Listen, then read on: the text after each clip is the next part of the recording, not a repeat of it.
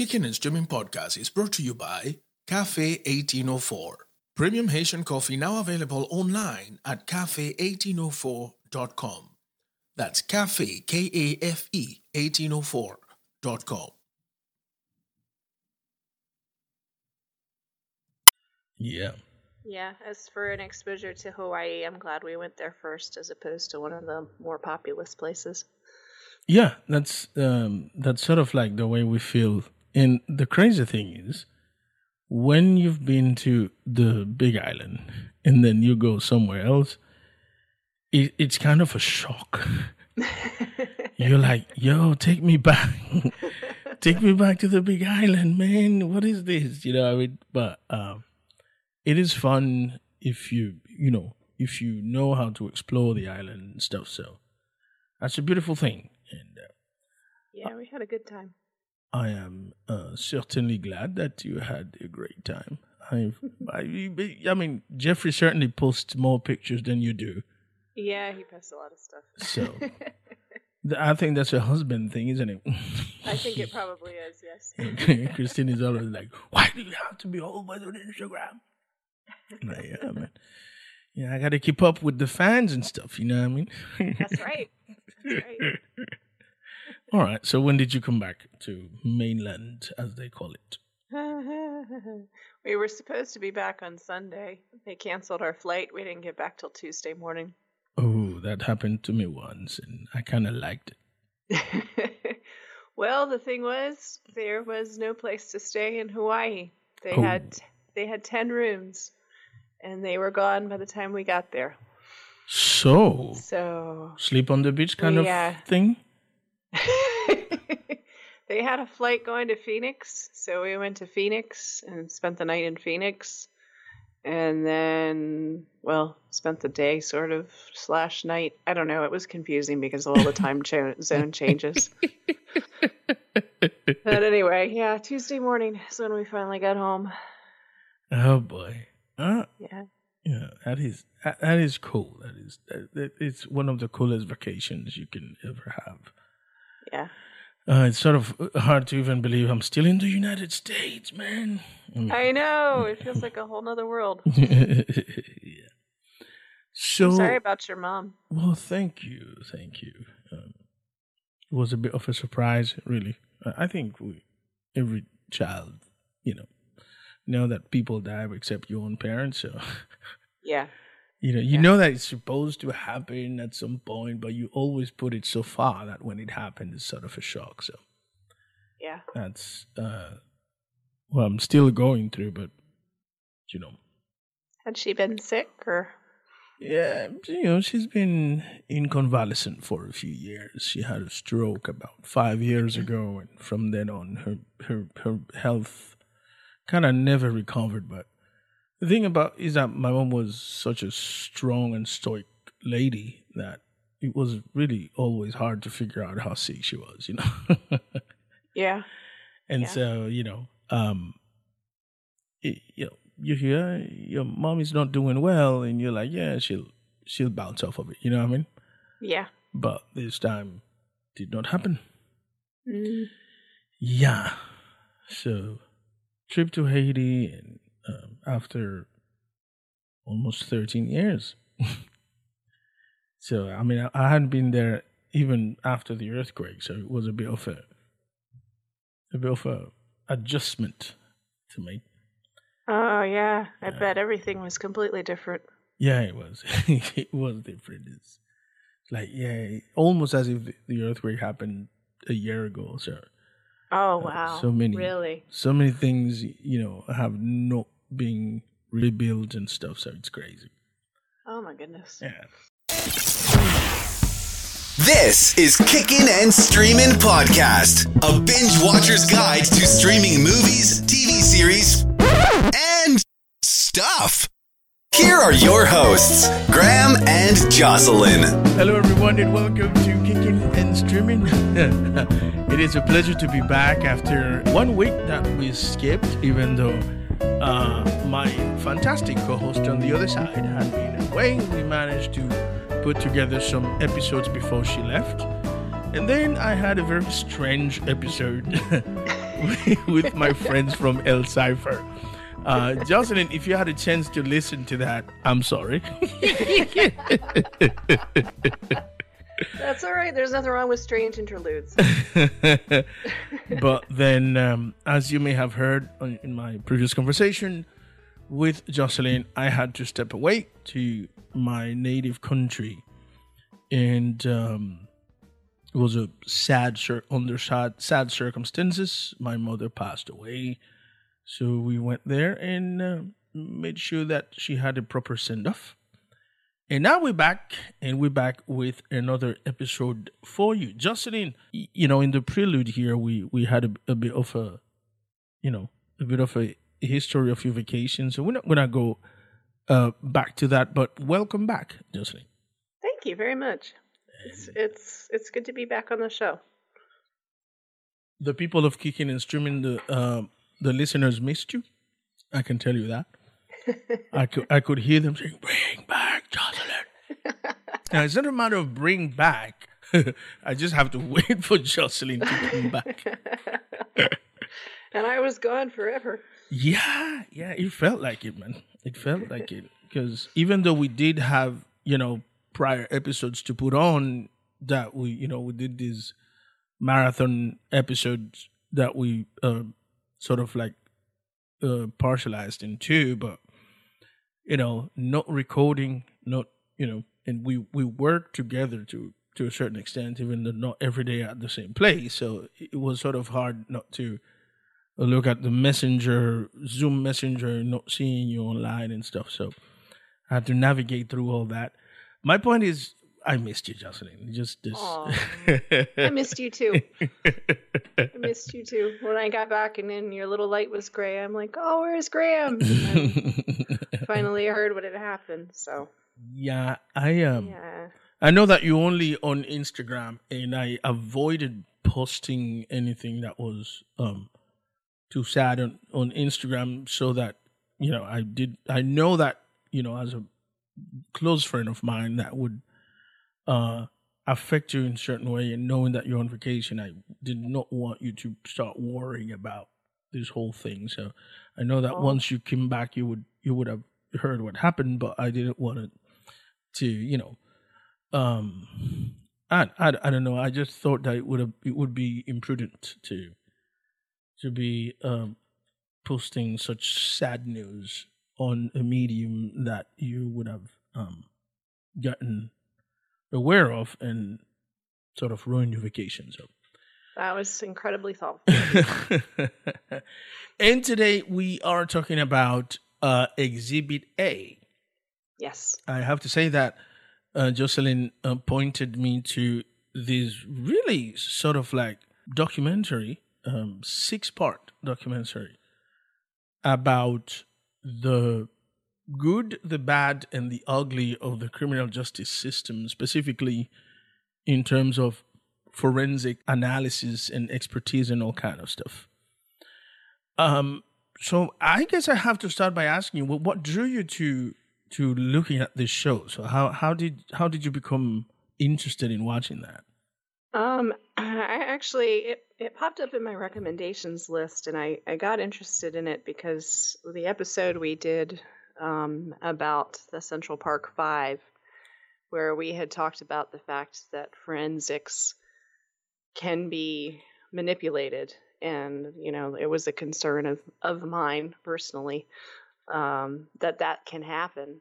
So when I saw this, I thought, oh, this is relevant to my interests. So um, I fired it up and watched the trailer and thought, no, I, I want to watch this. So ended up watching the whole series and was sad to have some fears confirmed and um, sort of horrified in some senses um, as to what is allowed to happen uh, in some areas of this country. So, very eye opening, something that I feel like would be good for um, those of us out here who might, well, any of us who have ever watched anything about true crime or or have anything have happened in our life that has to deal with uh, law enforcement. Because it's definitely um, a very good documentary, very well done, um, and I don't think biased in any manner. It's just kind of presenting the facts in four cases where forensics were used probably very improperly. Yeah, and and I think this is one of the for me one of the things that you have to look at in terms of this documentary is that it doesn't necessarily take you to a conclusion like who won or who lost even Yeah. though you can kind of figure that out for yourself it just Right. goes basically into the facts of how um, forensics were used and how flawed the entire process uh, was and and so although you, again you can conclude who won who lost but it's not necessarily making a, a case for each person but rather for how cautious we should be.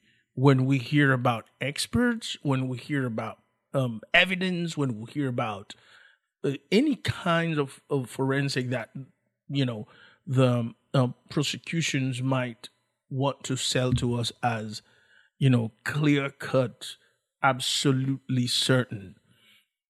Um i did hear something before that before watching this documentary i heard something somebody said something to the fact of there is no such thing as um absolute s- um scientific certainty.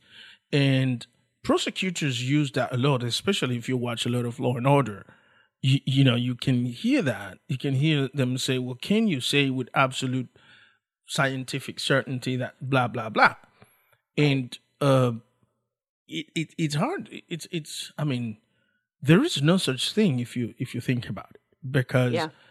even you know i particularly thought about that with the with the case of the the cadaver dog Yes.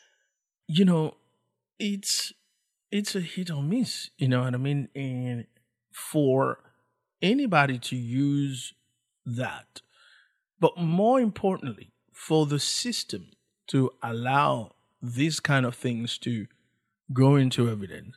And I think it's a lack of education on the part of a lot of people who are involved in the system. Because some judges will believe whatever an expert say. Yeah, and I, I think that's what was particularly infuriating for me. Um, in the first case, the video forensics case, you have a guy who has presented himself as an expert to judge, jury, God, whoever, and he's working out of his garage. Yeah, yeah. And he's never done this sort of thing before, but he's telling a judge and everybody else, hey, I'm an expert. And unfortunately, that has been put into play by us, you could say, in the fact that there's not enough funding for them to check and make sure that they're not paying a guy who's running stuff out of his la- out of his garage.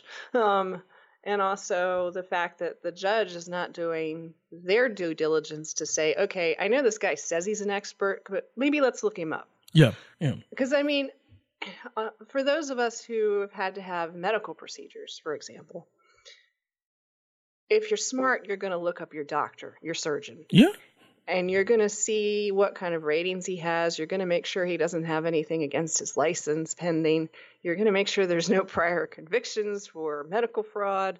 Um, you just need to do these things. You need to look up their their education. Yeah. Um, and one could argue that that is a judge's responsibility or the county's responsibility or the state's responsibility to make sure that the person they're putting on the stand to present themselves as an expert actually is an expert and not just some dude who happens to run something out of his garage. You're absolutely right. But also, I do think that one of the biggest problem here is the fact that some of these offices people have the people run for, and they, you know, they. It all depends on you know how far into a campaign or how f- how close to a re-election they may be, and so it all becomes about the numbers. It becomes something of, you know, I have to go to the people and tell them, you know, I'm tough on crime. You remember my thing with tough on crime. Whenever Yes. I hear a candidate talking about how tough they are on crime. They are talking about numbers. They're not talking about justice.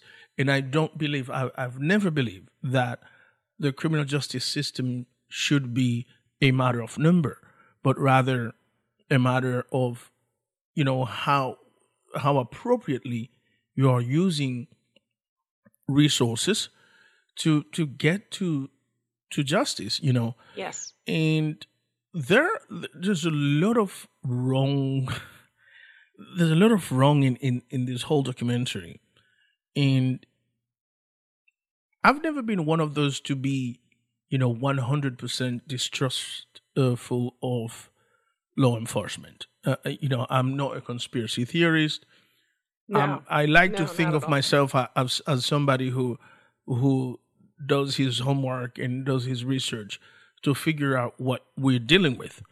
Yes. But the you know, every time I see one of those, I'm you know I'm more convinced that these people in law enforcement they are not very well intentioned with, with the way they approach things. And um, class and race has a lot to do with how justice is administered in this country um and if you case in point and i'd like our listeners to completely watch this documentary because where I'm going to go with the class and race is the fact that oh, in the case of the the attack of this uh, gay black guy in a Hasidic community in New York,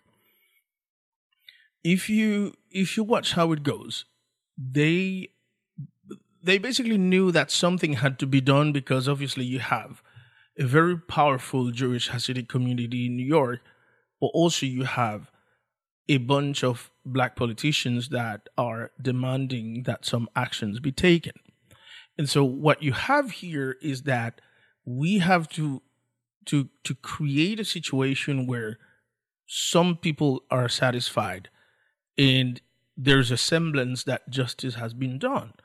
And so what they do is that they pinned it on literally one of the probably most defenseless guys in their own community, you know. Yes.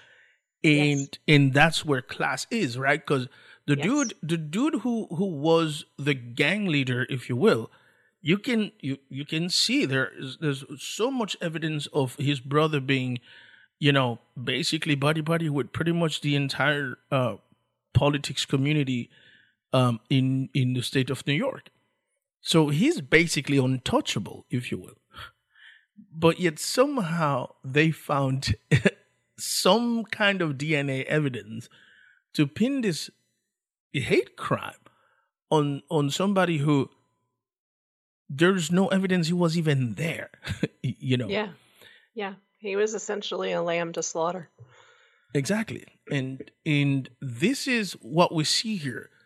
Um there's a lot another powerful statement for me, something that kind of caught, caught my attention and made me think how when there is not a poor person or a person of color to sort of use as a you know as a pawn in this very meticulous game, then a woman is always at the wrong end of it. And you know exactly what case I'm talking about, which is Yes. the cold case.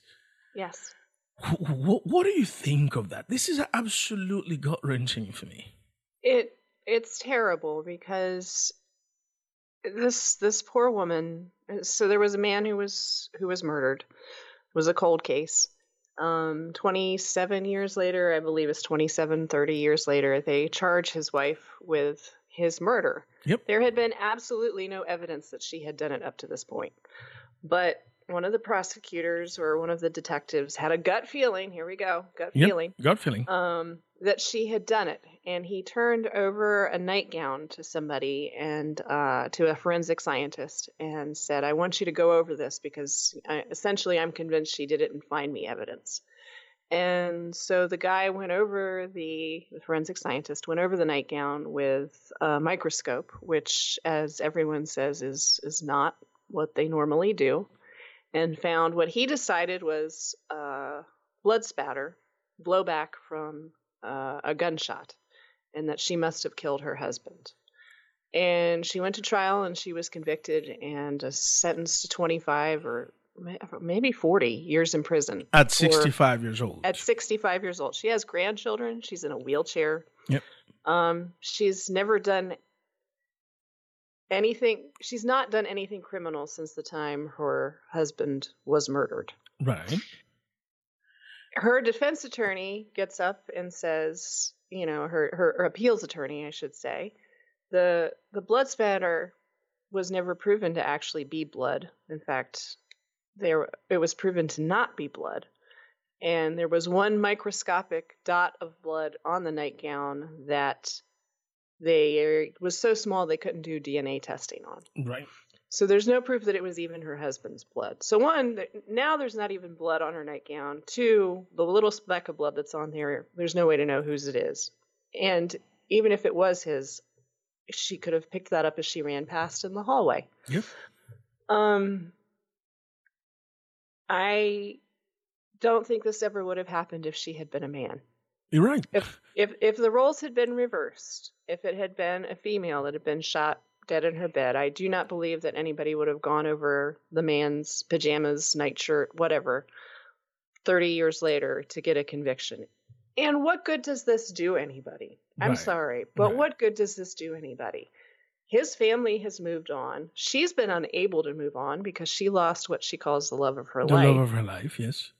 So what what good has this done? This has done nothing but take a grandmother away from her grandchildren Yes. on something that is is ridiculous. It's not evidence. It should have never come to trial. It's a waste of time. It's a waste of taxpayers' money. It's a waste of this poor woman's life and her children's lives and her grandchildren's lives. I don't I don't understand. That's that that's absolutely ridiculous. There there's so much wrong here. And and let's also talk about the character of the person who died. And I'm not saying I'm not convic- convicting this person. What I'm saying is that um this is a guy that pretty much based on his attitude, based on his dealings, based on uh his his his behavior around you know other people in his social environment you you, probably could see that he had it coming. Um because this is a guy that you know had the bad habit of retaining other people people's check because he didn't like a job the way they did it um he would he, he- basically was a bully Yes. and and on the other hand too there is the fact that i don't know was it that same night or two or three nights before the the crime that the, their home was uh, vandalized It was a couple nights before. Right and there And were notes left Notes left. There was a death threat on the voicemail. on voicemail And there was proof that neither one of them was home when this had happened. So it wasn't as if she had done it and made it look like somebody from the outside had done this. You know, they were they were out to dinner when it together when it happened. And no, and not victim blaming in the slightest, but this guy was not somebody who had, you know, didn't have an enemy in the world. This guy had a lot of enemies. Yeah. This guy had a lot of people who did not like him. He slept with a gun beside his head for a reason. Right, right. And so, So- is well. First of all, th- there's also.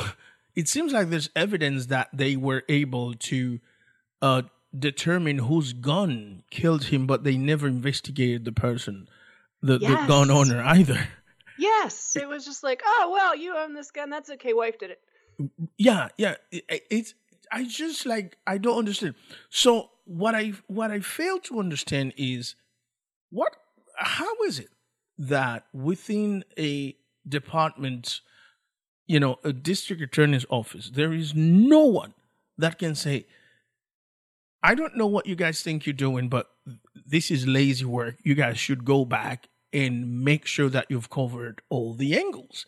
I, you know what I mean? And that's where I think this has something to do with winning elections and with perpetuating, you know, with, with, with safeguarding their job, basically, as opposed to, to, you know, you know, providing justice or, or, or something like that. Because it's just, it just doesn't make sense that all of these things were disregarded. All of these possible leads were were like, eh, I don't know, but we we we, we we're not there yet. And by the way, 27 years ago, they did take the case to a grand jury, and a grand jury failed to convict based on the lack of evidence. Yes, So you- did not indict her. So as a DA, if somebody brought me this and said, "Hey, we went microscopically over a nightgown and we might have found blood spatter," I'm sorry, but the first thing I'm going to say as a DA is, "Why the fuck were you wasting time looking at this 30-year-old nightgown when you've got 45 other crimes going on right now?" Yeah, yeah. sorry, And and this I is don't understand. this is not you know to take merit away from cold cases we know that cold cases have you know proven provided justice to many families provided Yes. provided closure to many a family that have Yes. been that have been just in limbo this is not what we're talking about we are talking about the misuse the deliberate misuse of some scientific method just so you can arrive to a conclusion that fits what you want to do. And Oh, I'm sorry. Go ahead. what I also see is a pattern of uh, vendetta, if you will. If you cross these people the wrong way, if they don't like you, Yeah, you're done. yeah, You are done. Yeah. Because as we were talking about, the very first case was about that. yes, yes. We had a, a- height discrepancy of something like a foot from all the witnesses, and uh, and I mean, I mean, honestly, five foot six to six foot three is a big difference. absolutely ridiculous. But Yes. I want you to see the pattern here. The lady that calls in the alleged crime that says, you know, the the alert line or whatever is she herself even though she this guy was a client of hers because she managed the motel where he was staying you can tell that she didn't particularly like the guy. Yes. And her biggest problem with the guy is a diagnosis that she creates of the guy. He has an identity crisis. yes. He's a he in her words, he's a tall, big white man who thinks he is a black man. Yep. I noticed that too. And, and and here's the crazy thing. That is when she said, "Well, if you spoke with him on the phone and you didn't know who he is, you would think that." And she said, "I'm not being racist in the least." You would think he's a black guy. I heard the guy talk the entire time, and he did not sound like a black guy. He's a rapper. Is he's actually a very good rapper, to tell you the truth. He he knows his rhymes, and he kind of he kind of gets into it when he is you know, emceeing his rhymes and stuff. The guy is very talent is a very talented rapper. But when he spoke, all I heard is a very streetwise white dude. Not mm-hmm. not some dude from Compton or some shit. you know, what I mean, but this lady had a particular problem with the fact that, you know, this white dude is is is doing black people music and shit. So, you know, here in Texas and selling his CDs. How dare he? I'm fucking against that. you know what I mean? And that's that's that's that's what I'm getting is, you know, the way that the the criminal justice system works is sexist, is racist, and all kind of isms and schisms go there. What other case do you sort of called your attention in that regard? I think it it comes down to um, there was a quote in there where if science is something that you don't understand, it becomes magic. And I think that that's a very powerful statement in the fact that you know if if you don't understand what somebody is telling you then they can explain it in any different many different ways. And if it's just magical to you then you're not going to bother trying to figure out the truth behind it. So i think in a lot of these cases that uh, it's important to to do research and to to notice things a, a lot of things lately you know when you talk about cadaver dogs I mean, some of that could be argued to be junk science because dogs are definitely manipulated by their handlers without the handlers even knowing it. Yeah. Because um, dogs are very sensitive creatures and pick up on many things. So, um, blood spatter is uh, uh, something that's almost an art, and to use that along with science is a little scary when it comes down to putting people in prison for the rest of their life. Um, there was a very famous blood spatter analyst, Duane Deaver, who has recently been completely debunked. Everything that he ever wrote hmm. about blood spatter analysis has been proven to be wrong. Um, and there are thousands of cases where his evidence was used. Um, so you have that, and then the the story about video is very interesting to me too, um, because it's true. Video is just a bunch of still pictures put together to look like they're moving. So based on frame rate, you may not be getting the whole story. Right. Um, so that's something else to consider. It's very important that just because it's on video doesn't necessarily mean that you're seeing the entire story. You you need to take a lot of things into consideration. And then with touch DNA, that that is a whole new realm of terrifying because as the one lady said, you know, if I shake your hand and then I go handle a gun, then I've got your DNA and my DNA yep. on a gun, you know, who's if they're going to go with touch DNA and figure it out this way, then who's to who's to say who's they're going to pin the crime on? So Again, not to get into a conspiracy theory or anything like that, but I think just something to educate ourselves on so that we're not wide eyed and bright eyed and naive when it comes to some of these things, to, to question authority. And this is particularly uh, disturbing to see, for instance, how um, the, the the office of the medical examiner in the state of New York actually okay.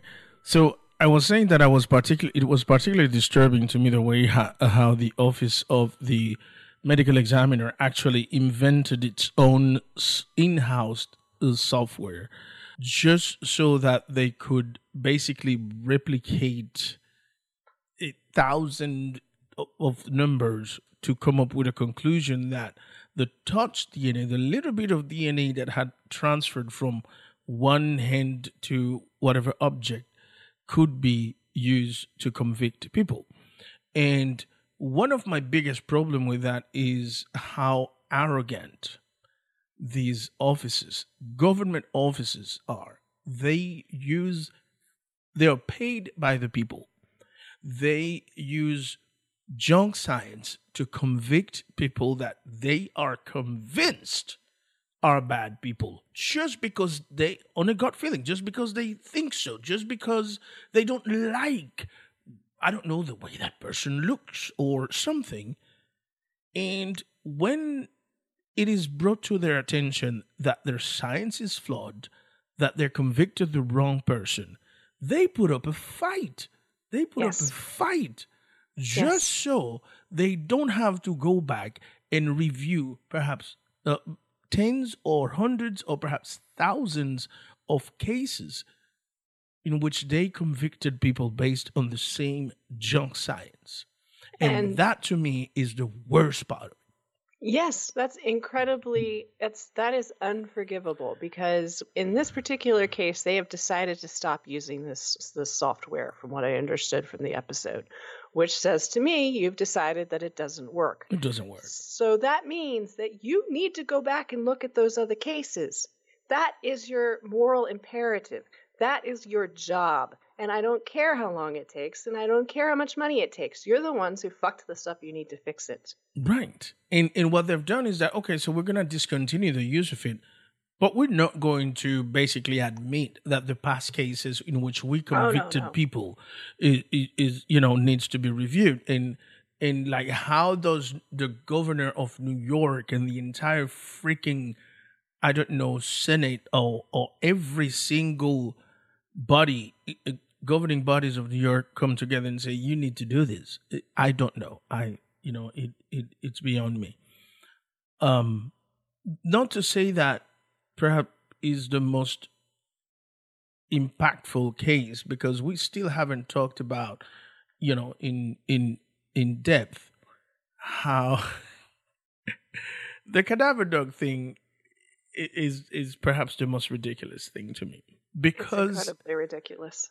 Because first of all they the police never expanded their investigation into any other area. No. but the father did it. The father did it and for the most ridiculous reason. Yeah she wet the bed so he killed her and took her to an incinerator. Do do you know what the hell you're saying? You have like no evidence whatsoever other than the fact that a freaking dog barked. What the hell is wrong with us? I don't know. You're going to make up a story.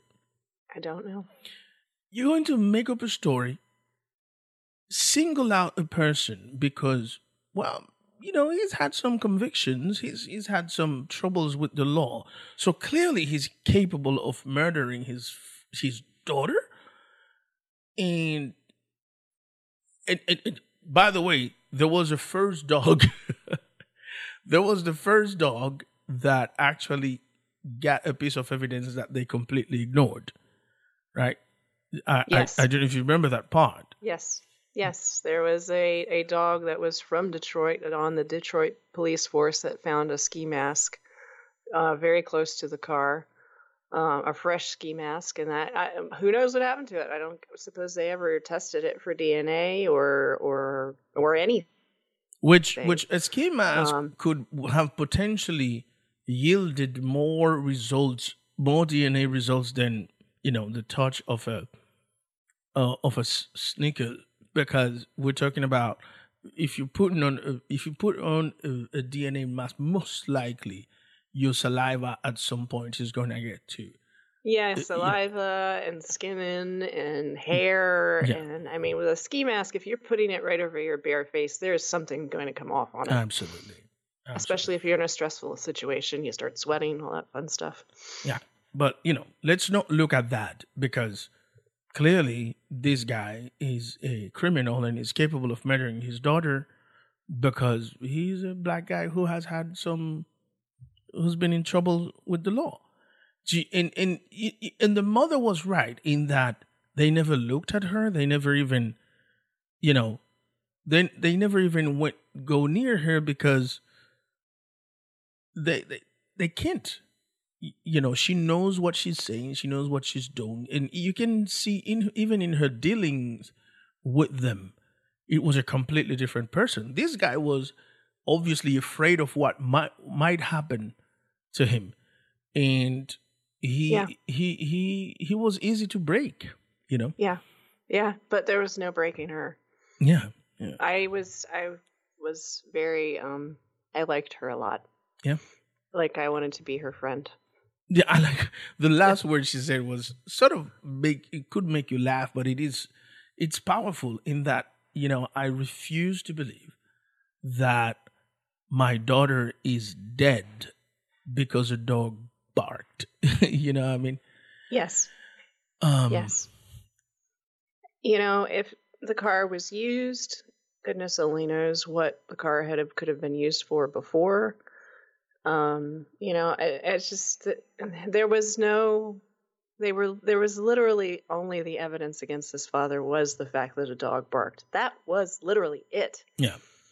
Um, I don't believe there was any cases of, um, you know, prior investigation into CPS against the family. There Mhm. was nothing along those lines. There was no suspicion beforehand. There was just, well, this baby's missing, so the daddy must have done it. And I'm particularly uh, attracted to that the case of that um, lady.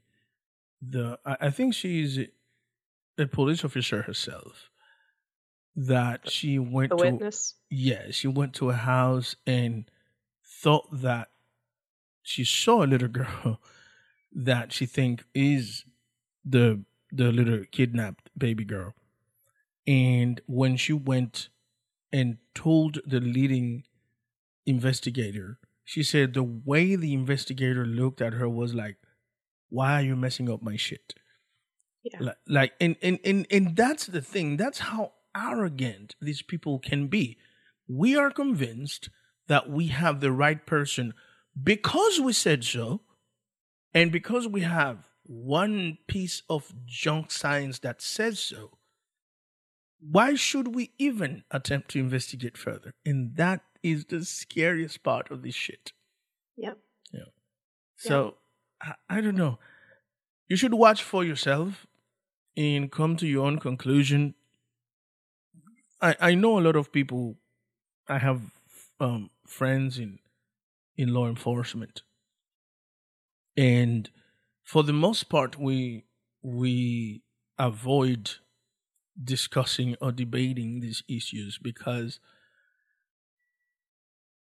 I think I can be friends with them if we don't talk about their their work.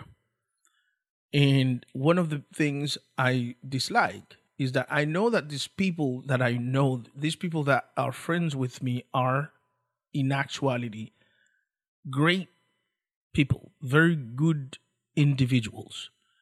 But also there's these sort of like mafia feeling to being in law enforcement in that they cannot bring themselves to admit their fuckery.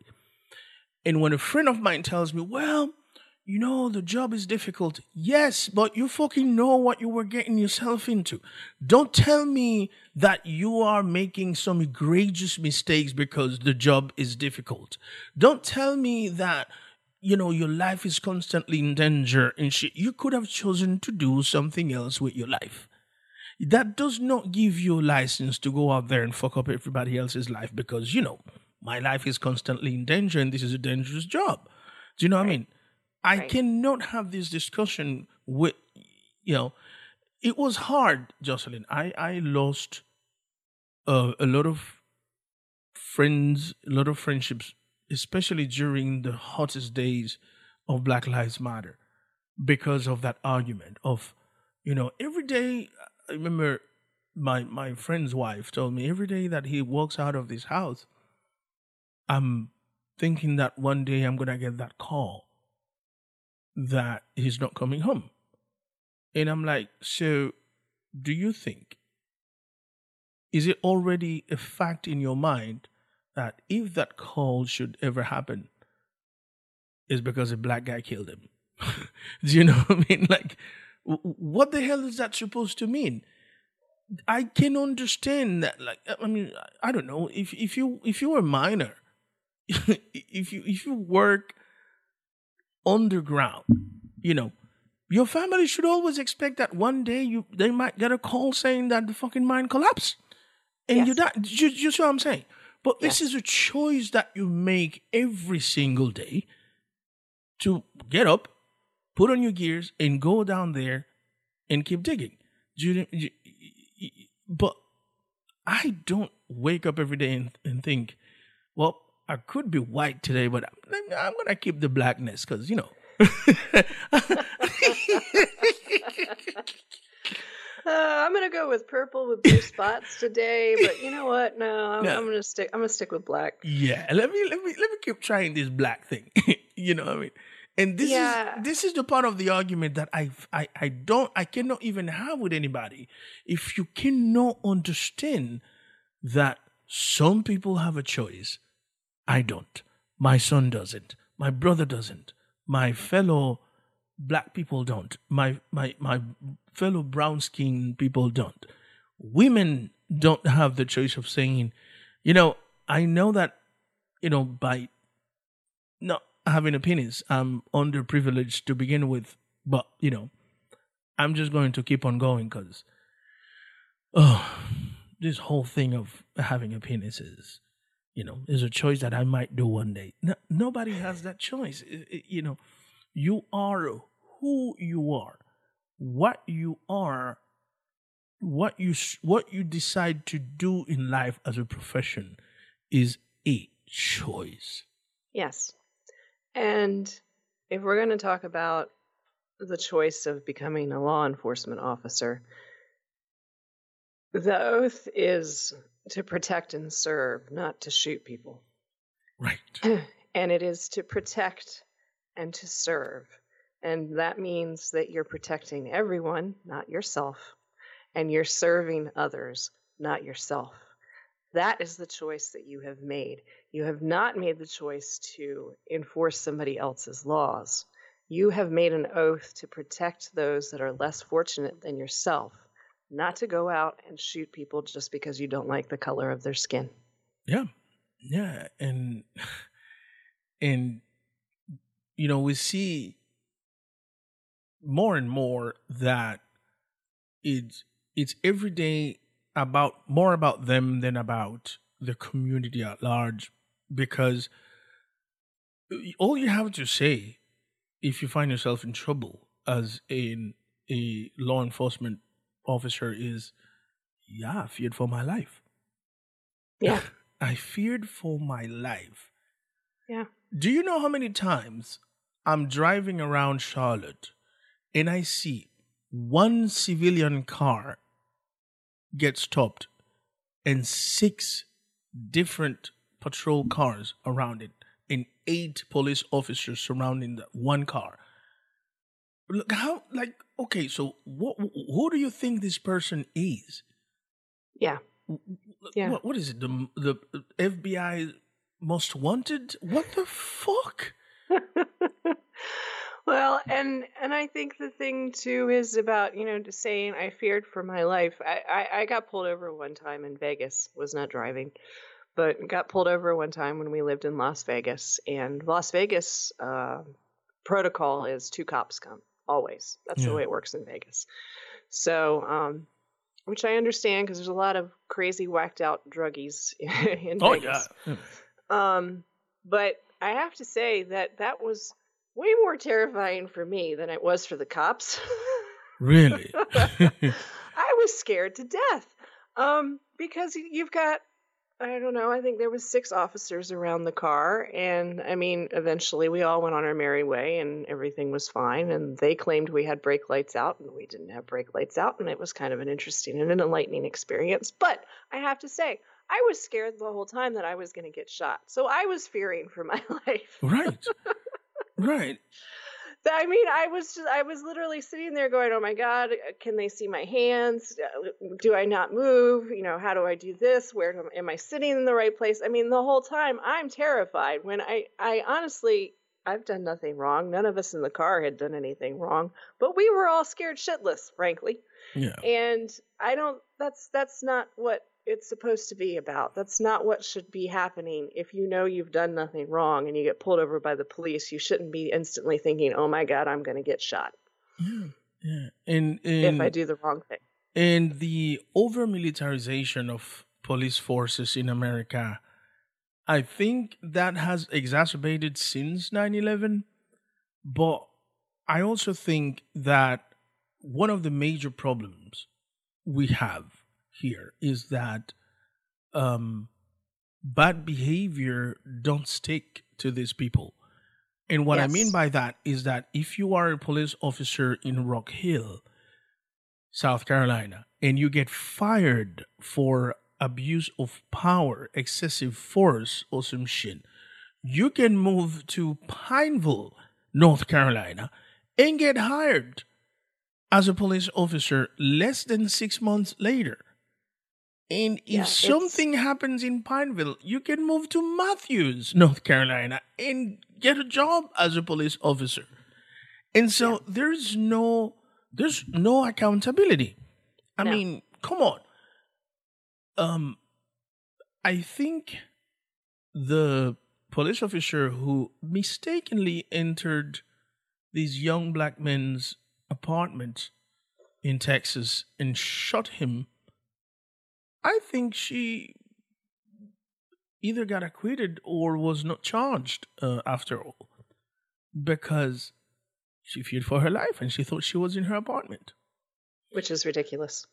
I, I don't know I don't know Jocelyn, but I there are so many things around my house that would tell me I'm not home from the very moment that I approached the door.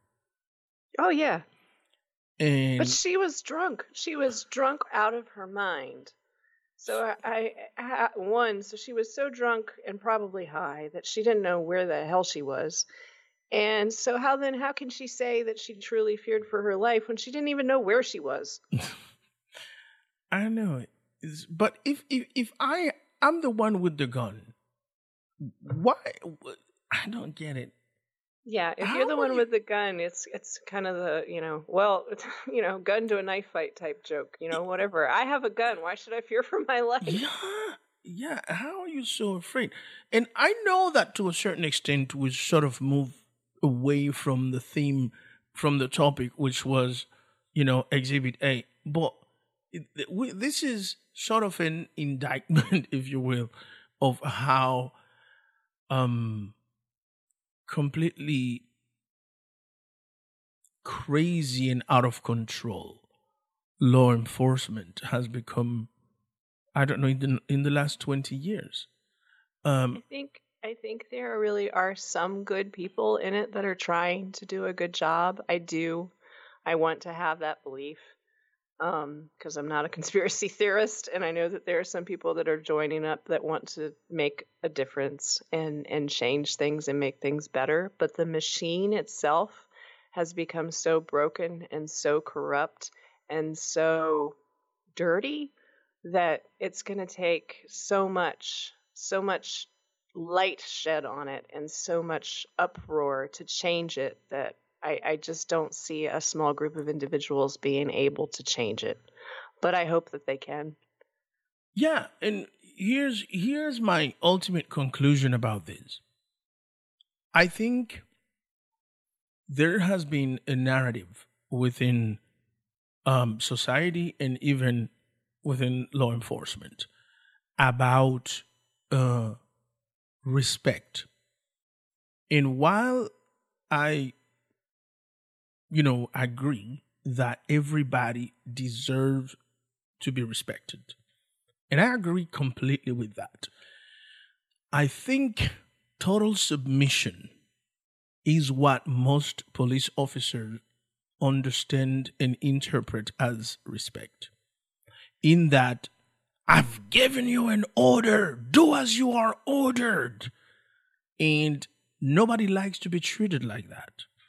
And the thing is that these people, police officers, get insulted if they get talked back at.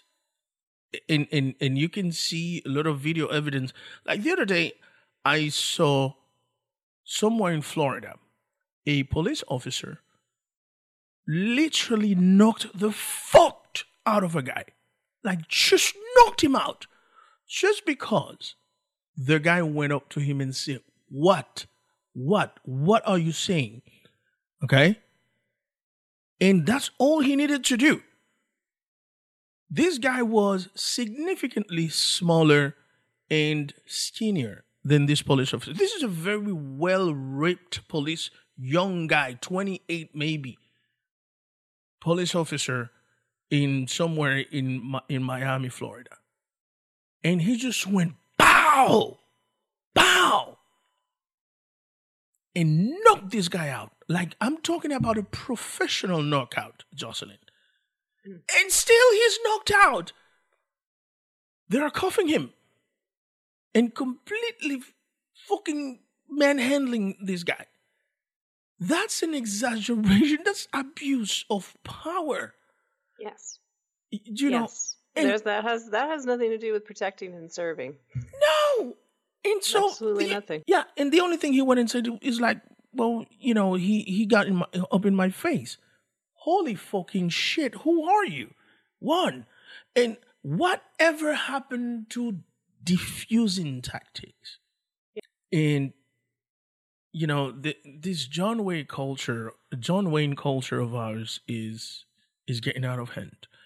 And again, as you said, I'm not a conspiracy theorist, but I have long suspected that a lot of these people get into law enforcement so they get to knock out people, so they get to slap people, so they get whatever bullying experience they went through in high school or in elementary school. They are taking vengeance and no prisoners. I would like to believe also, and I believe that there are people who go into these with all the with all the good intentions.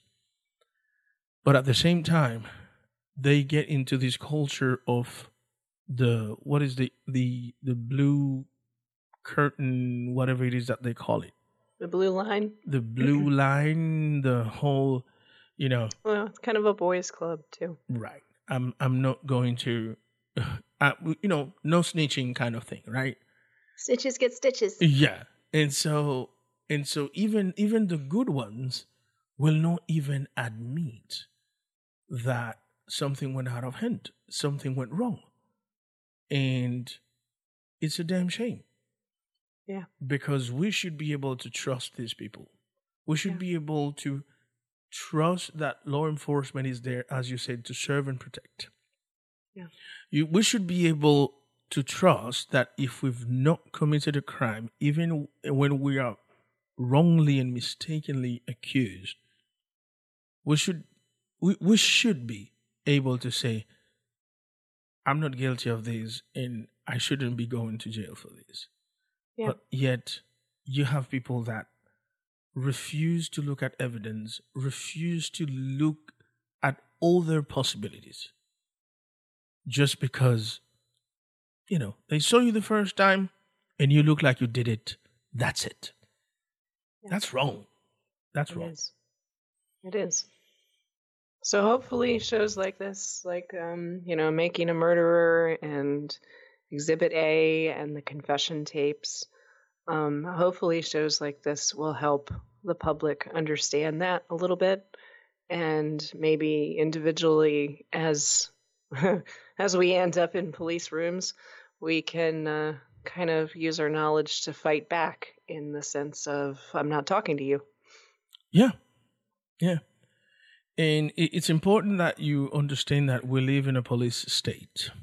Um, they they will try and convince you that you know the rule of law here is imperative, but um, we live in a police state and they have all the advantages, and we have everything to lose.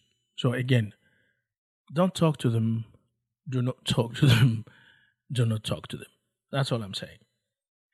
Yep. Huh? Jocelyn, this is like sort of a short show. Anything you're watching? Um, let's see. I'm gonna be watching Stranger Things. Have you seen it before? I've I've watched episode or uh, seasons one and two, so I'm looking forward to the the third season. I don't know if it's gonna be the last one or not, but Great. So now I have to watch it so we have to talk about it. yeah. Yeah. But I, you, you also have to watch Good Omens, so we can talk about that. Yeah, I'm I'm I'm two and a half episodes in, and I know. I mean, it, it's like the thing is, this show is good from the beginning to end, and, oh, it doesn't disappoint. It never disappoints. It just gets better and better. oh my lord! The My moment husband watched it on the plane uh, on our vacation, and uh, he's he's become a little obsessed with this show. So Oh. it's a it's a good thing because he he doesn't he's mostly a Doctor Who fan, and that's pretty much it. But this has sucked him in. Oh so. yeah. I, I mean, I mean, come on, the cast is insane.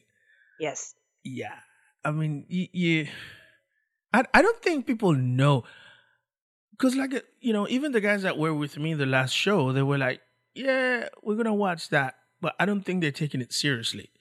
I mean, this is something that once you start watching, I only stopped watching it because I had to to go away, and you know, um, I was so much was going on that I I, I couldn't, you know, You had much more important things going on. yeah, and unfortunately, I don't. I think um, Prime hasn't hasn't.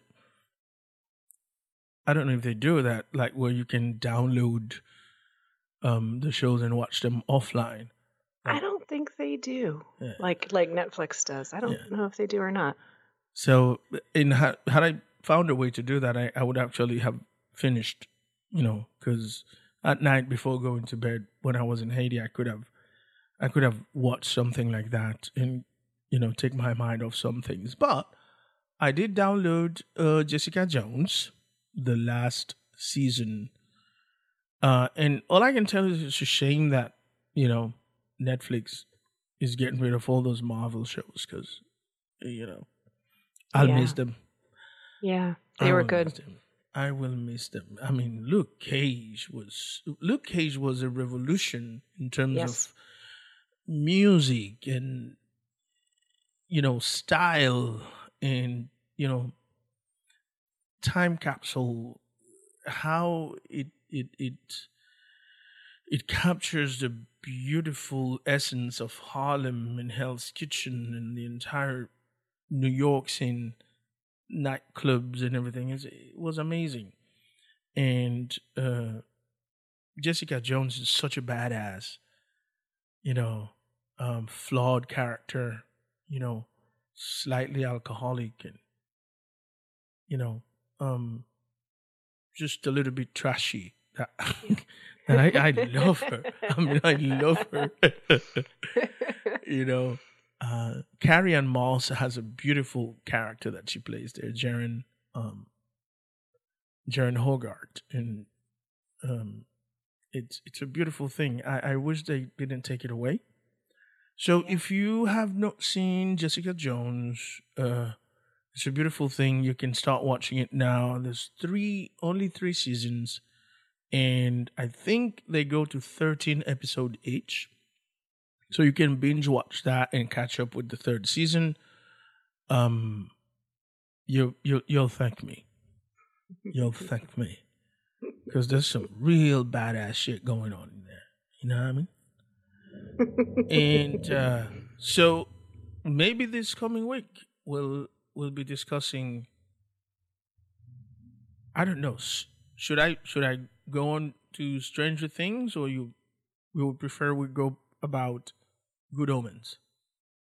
Good omens because I'm impatient to talk about it. you got it. You got it. So that will be our next show then. For now, it is time for us to say goodbye.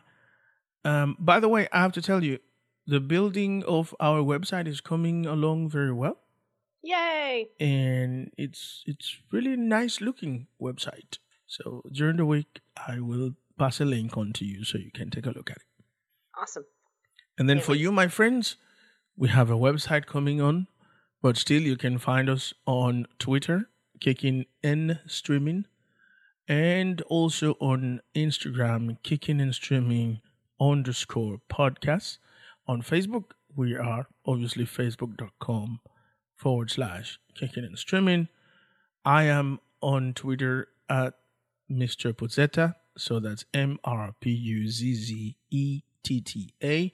You can find Jocelyn as Jocelyn Podcast on Instagram.